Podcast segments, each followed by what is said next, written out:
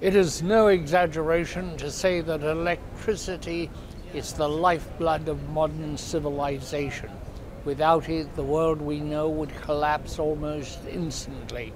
Even our prized communications, our electronics, those things that so define our lives nowadays, would be useless within hours without a supply of electricity. That is why every year White House Chronicle comes to the Edison Electric Institute's annual meeting to take the pulse of the electric utility industry because it is so vital, because it is so important. In this program today and in one which will follow it, I interview people who can tell you how healthy, how challenged, and what to expect in the electric supply. But do remember, the climate is changing, and a changing climate puts unique pressure on electric utilities. If it is too hot, you use more electricity, but it's harder to make it. If it is too cold, you use more electricity, but some of the equipment freezes up. And if there is too much wind or great storm damage, the electric lines go down and we are in the dark. Being in the dark is not acceptable. That is why the electric utility industry at all levels is struggling with a thing called resilience to improve the chances that we won't be sitting in the dark. And if we are, it will be for hours, not for days. I'm joined now by Dan Hahn, who is a partner and practice leader at Guidehouse, one of the nation's most important consultancies for the electric utility industry. Dan, welcome to the broadcast. Uh, Thank you. What are you telling utilities? What's on their mind, and what are you telling them? Well, first of all, thank you for having me. Uh, really Pleasure. do appreciate it and giving us the opportunity to share our perspective. Um, the number one thing that we always have conversations with our clients is around the energy transition. The energy transition itself is extremely broad, and there are very many, many facets around it. Everything from impacts to the customer, impacts to the generation fleet, impacts to the poles and wires that are out there, the resiliency aspects, the sustainability uh, initiatives that are out there, as well as, if you look at it, how do we work together in a decarbonized world? So that's the primary topic is decarbonization with the energy transition. And what are you telling them? Um, can it be done, or do we need to keep burning some fossil fuels, and for how long? It's really critical on how it's done. I think what you see today is tremendous amount of goal setting. If you look at the energy companies that we work with and that are here at EEI, everyone has goals. We want to be carbon neutral, net zero, real zero, all the different terms you may hear in the industry is how do we get to the smallest carbon footprint that we can in a very aggressive timeline, whether it's 2035, whether it's 2050, those goals are out there. So, those goals are there. How do we get there? That is the key thing around interaction with the federal government with regards to the infrastructure, I mean, uh, the uh, Inflation Reduction Act, the bipartisan infrastructure law. The federal government has taken a lead pole position to implement these programs because they are facilitating the funding behind it, targeted to very specific initiatives that, that uh, Department of Energy has initiated. It flows down to the states, it flows down to the utilities, and ultimately it flows down to you and I as consumers.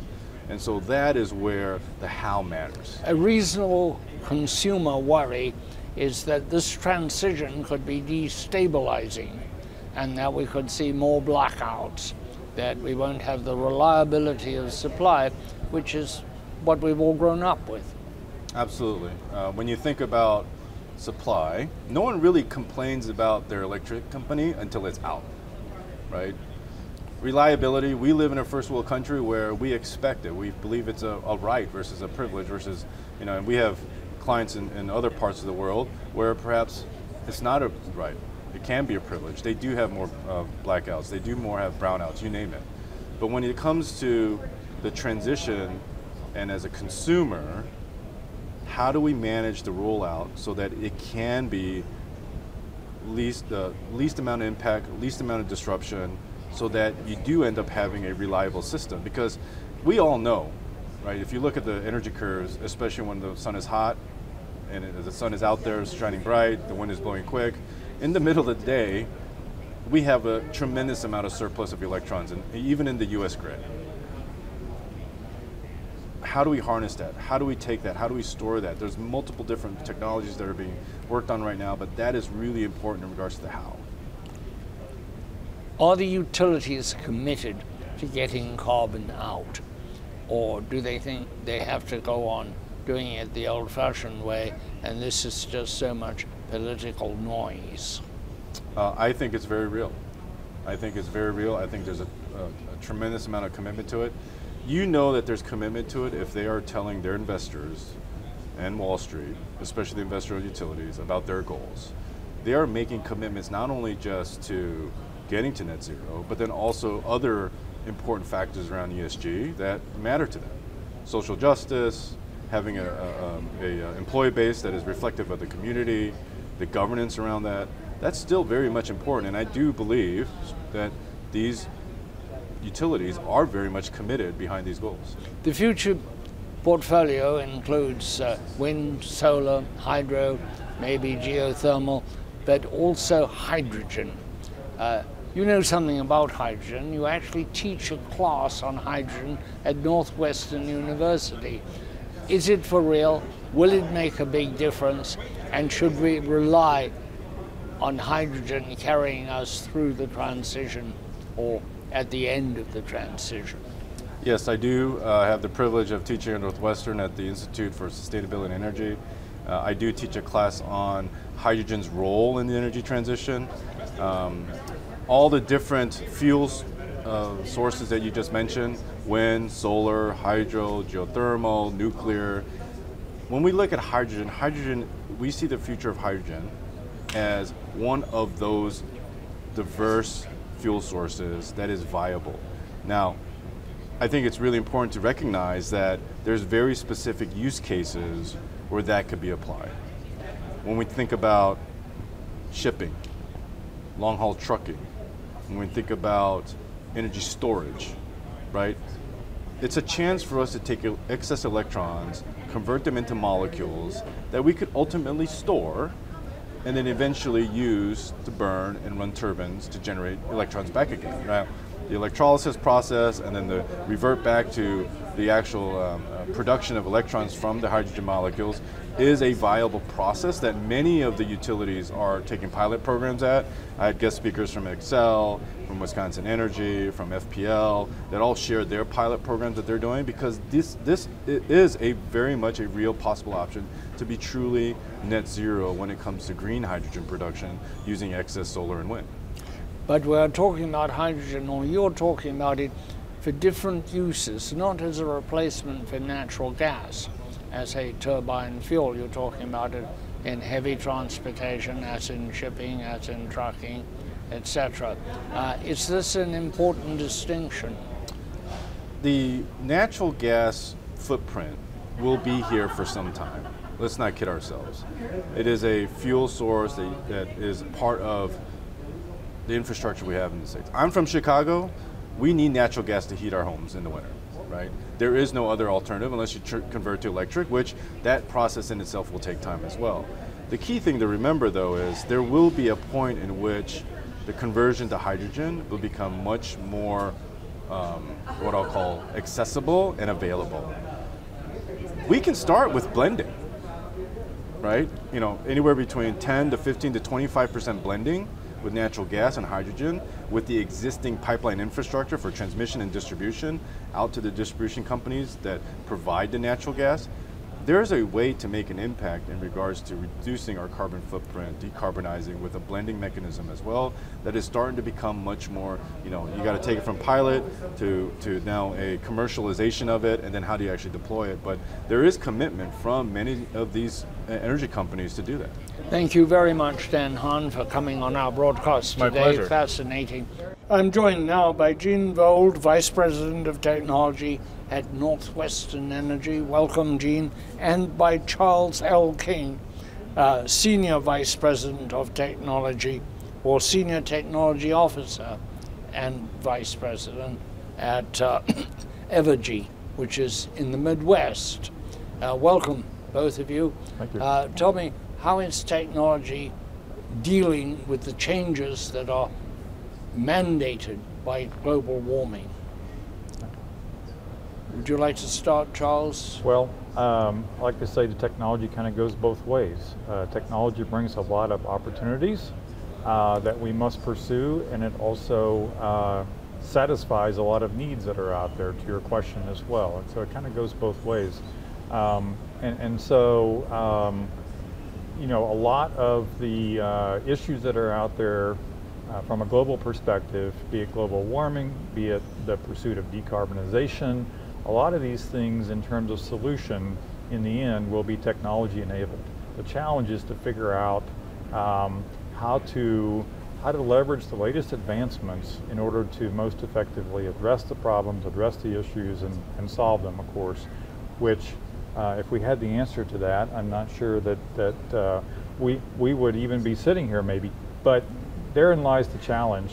But it's all about opportunity because the answers are there. We just have to figure it out. That's very interesting. Jeanne, these challenges are resilience, decarbonization, all of the changes that are taking place in the electric utility industry and which affect everybody who lives in the country. Uh, what particularly do you see as the critical technologies? Is, for example, broadband one of them?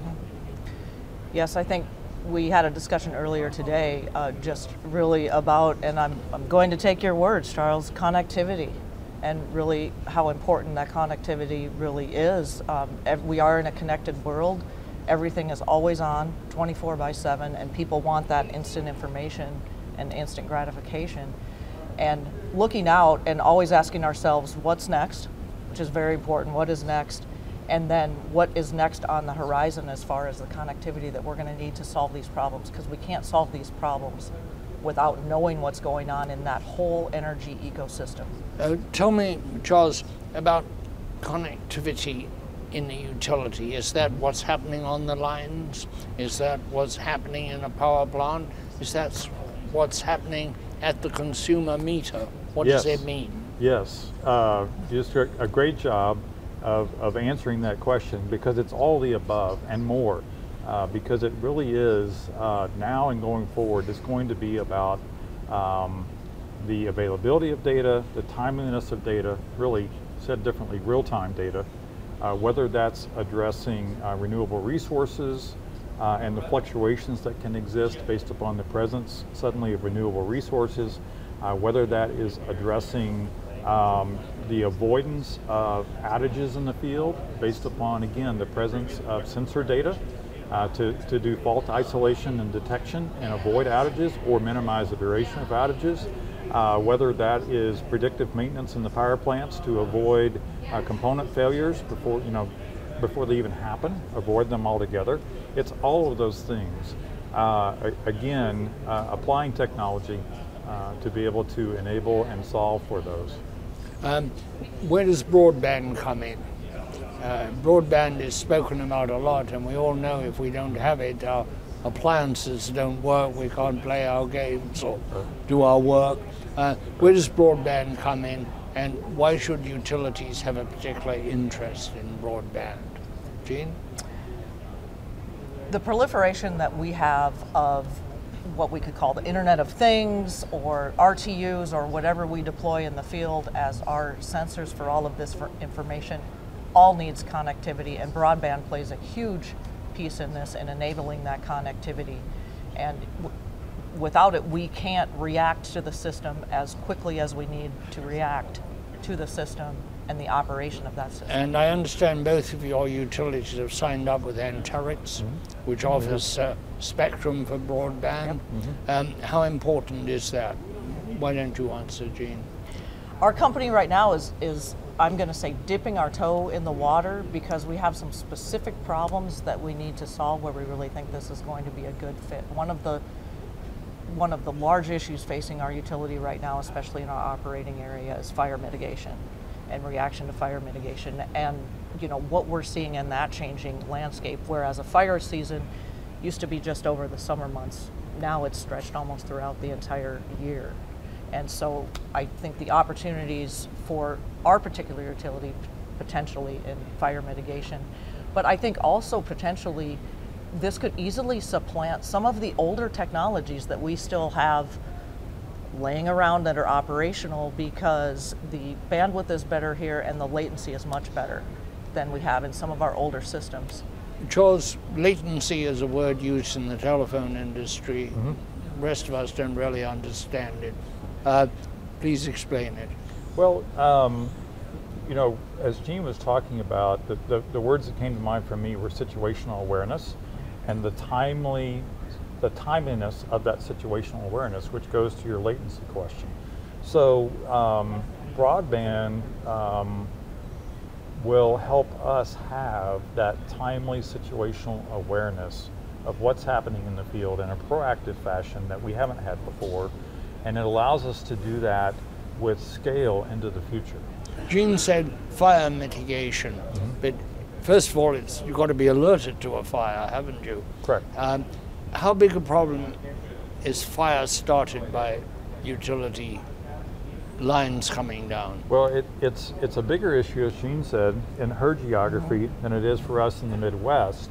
Um, but but absolutely, again, that situational awareness is key from a timing perspective to be able to uh, avoid, mitigate um, whatever the situation may be. Right.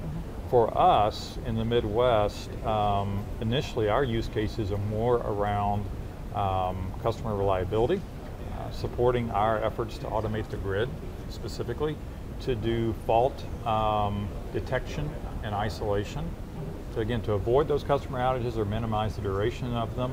But then as we go forward, leveraging broadband for additional use cases, be it around uh, meter data capture and transmission, be it around DER, uh, EV use cases, um, given the EV the, is uh, electric vehicle. Oh, uh, okay, EV, case, uh, EVs, pardon, yeah. um, or even with the uh, the recent uh, increased focus on physical security uh, for substations and in remote in the field. We're using that for expanding our use of cameras and sensor data uh, to detect possible intrusions. Jeanne, there's been an explosion recently in interest in artificial intelligence, AI. Uh, are you looking at it in your utility? Yes, of course we're looking at it, and there has been an explosion, and it is it is it is really the the flavor of the day um, as, as we're speaking right now. Even though a lot of forms of AI have been around for a long time, we have just not seen it deployed at the scale and the and I would say speed because if you really think about the power of some of these search engines and what that they can pull off of literally probably trillions of databases and pulling all of that information together and spitting out a sensible answer it's really it's it's both um, fascinating and and scary at the same time Charles, how do you see AI playing out in the utility space? That's a great crystal ball question, but uh, again, But I- you're a great crystal ball type of chap. Uh, if you say so. But um, you know, I, I think it is part of the solution that coupled with technology, because AI in and of itself is technology, it's a form of Yeah. technology as well, right? But couple that with more of the hardware versions of technology to collectively solve problems um, that we don't even know exist at this point. I, I think AI will be key in that, just like the proliferation of data has become key, right? We, we have more answers than we have questions at this point, and I think AI will help us um, identify uh, all the answers that are out there through automation um, and the opportunities that lie in AI. Now, certainly there there are valid concerns which are in the press today for sure around risk and the dark side of AI, which we have to try to guard against as well.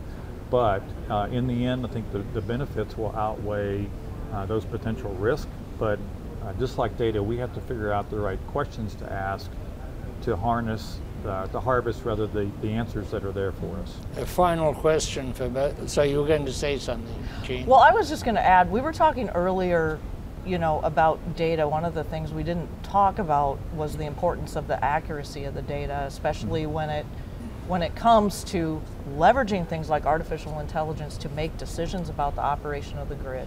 I just I had to jump in and express my viewpoint on accuracy of the data being so important and the security of that Well, data. I think there's going to be a, a cottage industry in verifying data and speaking to its provenance. It's going to be a huge problem. Uh, there was a, the Economist is running an article this week about a lawyer who went into court with a well-argued case, uh, citing all sorts of precedents, and it was torn apart because it had all been put together by AI, and none of it was true. The precedents didn't exist.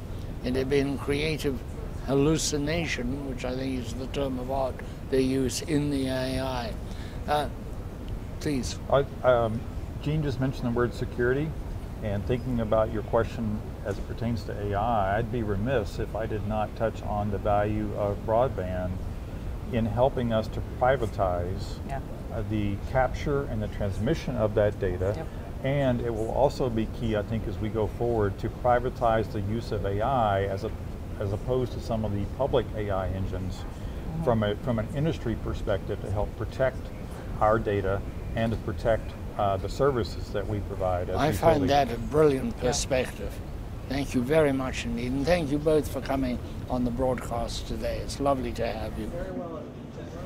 Philip Moeller is Executive Vice President for Business Operations and Regulatory Affairs at the Edison Electric Institute. Phil, welcome to the broadcast. Thank you, Llewellyn. At this conference, there is a backstory, a sentimental backstory, and that is that the president of 30 years, Thomas Kuhn, known to all as Tom, is retiring.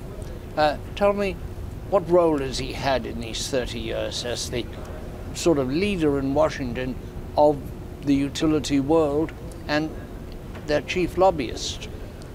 I figured you'd be asking me this question, so I gave it some thought today. And as we both know, this industry has gone through remarkable changes in the last certainly 30 years. Sometimes those changes are caused by laws, sometimes regulations, sometimes changes in public perception of business or the industry. And that tends to create some fissures within large organizations, whether it's energy related or not. And what I find remarkable in looking back on the time that I've been associated or watching, or in this case, working with Tom, over for me, it's been about 25 years, is that I know some of these big changes that rocked the industry. And I could go through the details, but we don't need to do that.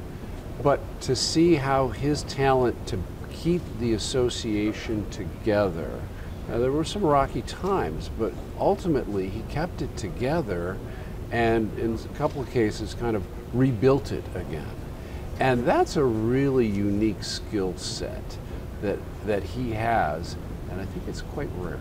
How do you represent so many companies and come to a common point of view? When you go to Capitol Hill, for example, to lobby about retaining the dividend, or one of the great issues on regulation that affects everybody in the utility industry, how do you get them together so that when you walk into the senator's office or the House member's office, you are speaking for an industry, not for a sliver of an industry? Well, keeping the communication channels wide open with the various members is essential. But the other thing that's key is to remind people, as Tom often does, that as an industry, we're the most effective if we can speak together with the same voice.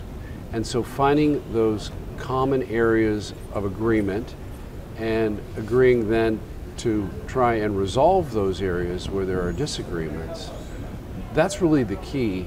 and making sure that, in this case, the association, in our case, we know we're known as the Institute, uh, maintains its its stability and its membership so that, again, its objectives and, and customers can be represented well. There are 3,000, actually a little bit more than 3,000 electric utilities in the U.S. Yes. Uh, 2,000 of them are public power, largely cities and uh, similar entities.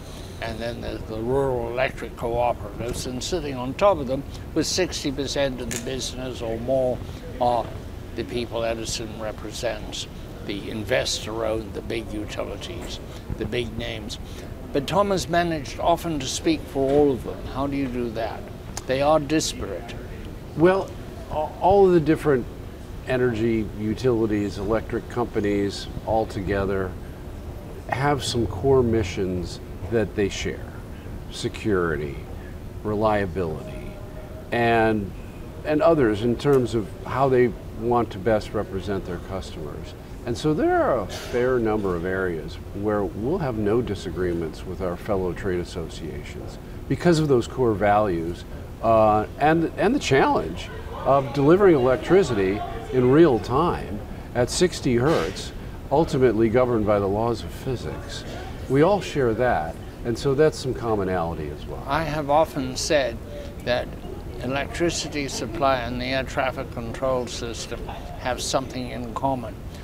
You have to land the aeroplanes, you can't park them and discuss the issue, and you have to keep the lights on. You can't shut down for two months and retool. Right. Uh, and that gives a kind of commonality, this discipline of keeping production steady. Yes, that's right. And again, ultimately, it's the laws of physics that are going to govern how we operate uh, a system. Uh, as complicated as it is, and as you've heard many times, and I have too, the North American grid is the most complicated machine in the world. And keeping it running uh, is, is a big job for I a lot of people. I find it a very exciting machine. Absolutely. Very interesting machine. Thank you so much for coming on the broadcast. That's our show for today. I hope your lights stay on all over your life. Cheers. White House Chronicle is available as a podcast on Apple, Spotify, Stitcher, wherever you listen. We are there.